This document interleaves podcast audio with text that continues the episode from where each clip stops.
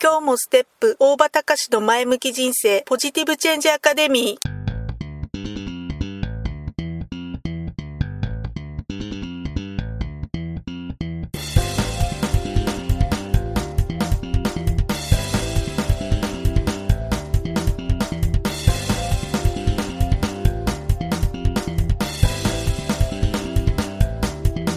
今日もステップ大場隆の前向き人生ポジティブチェンジアカデミーは、開業から20年行政書士として奮闘している大場隆が日々活動している中で感じたことを通して皆様に前向きな変化をお届けする番組です。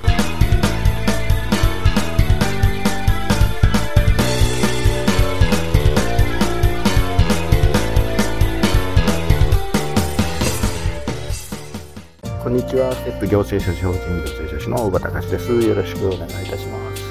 自分を変えようと思ったら、まず自分の意識を変えるぞというふうに思っていろいろ模索してみたりするものなんですけど、皆さんもそういうことすること、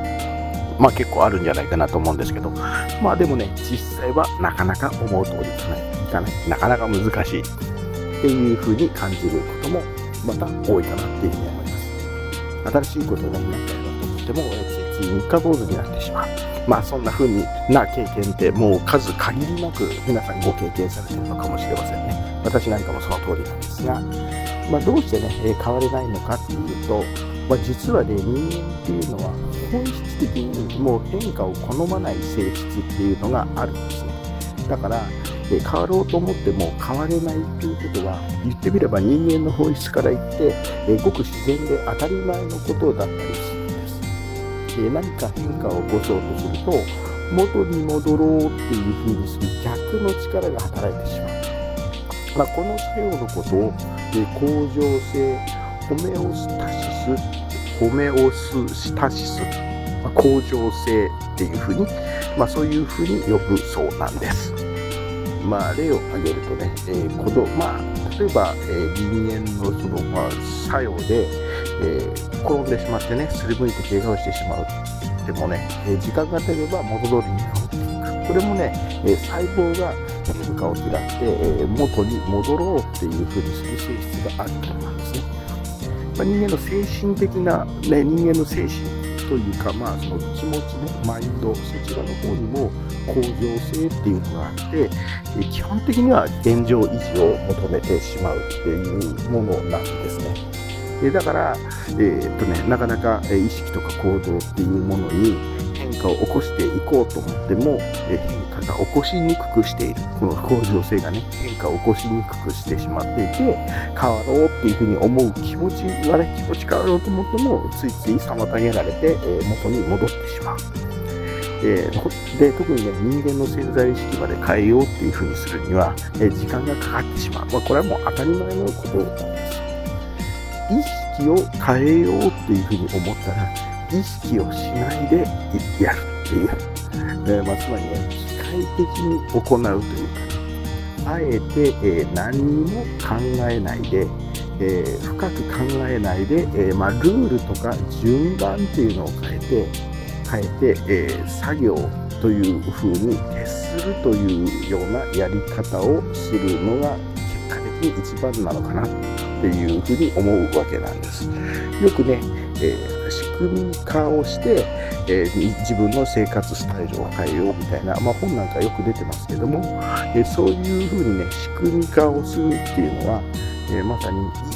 意識をして意識を変えようっていうふうにしても、その意識っていうのは、向上性っていうことでなかなか、変えたがらなくなってしまう。だからとっても辛い作業だったり、結果的についつい三日坊主になって、なかなか変化につながらないっていう、そういうことがあるからなんですね。だからね、とにかく、意識を思いっきり変えようと思ったら、一番簡単な方法は意識をしないで変える、ということなんだと思います。機械的に、行う、何も深く考えないで、ルールとかやり方を変えることによって自然にやり方とかを変わっていくようなやり方、いわゆる仕組み化、それによって日常生活を変える、日常生活を変えることによって結果的に意識が変わる。そんな感じになってしまうわけです。案外とね、本当にそういうふうにね、意識を変えようと思ったら意識をしないでやる、そういう考え方が、私はね、効果的に自分を変える、そういった道なのかなというふうに、思うわけであります。今年もね、残すところあと今日と明日2日間になりました。もう実質今日は終わりなので、いよいよ明日1日ということになりました。今年1年間のね、棚卸しを皆さん、行えたでしょうか。そして、また来年の新しい1年に向けて、変えるべきところを変える、やり残したことは何なのか、そして来年1年間に向けて新しくやるべきことは何なのか、そういったことをね、きちんと意識をしていって、次のね、自分にリフレッシュして過ごしていきたいなっていうふうに思うわけですよね。ということで、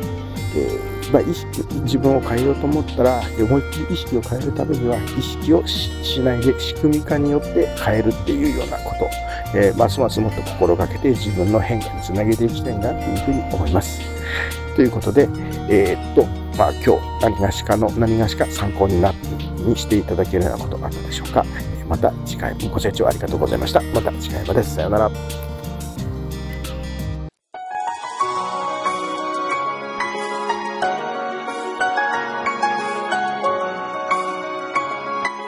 今回の番組はいかがでしたか？あなたのポジティブチェンジにつなげてもらえると嬉しいです。ポジティブチェンジアカデミーでは皆様のご質問を募集しています。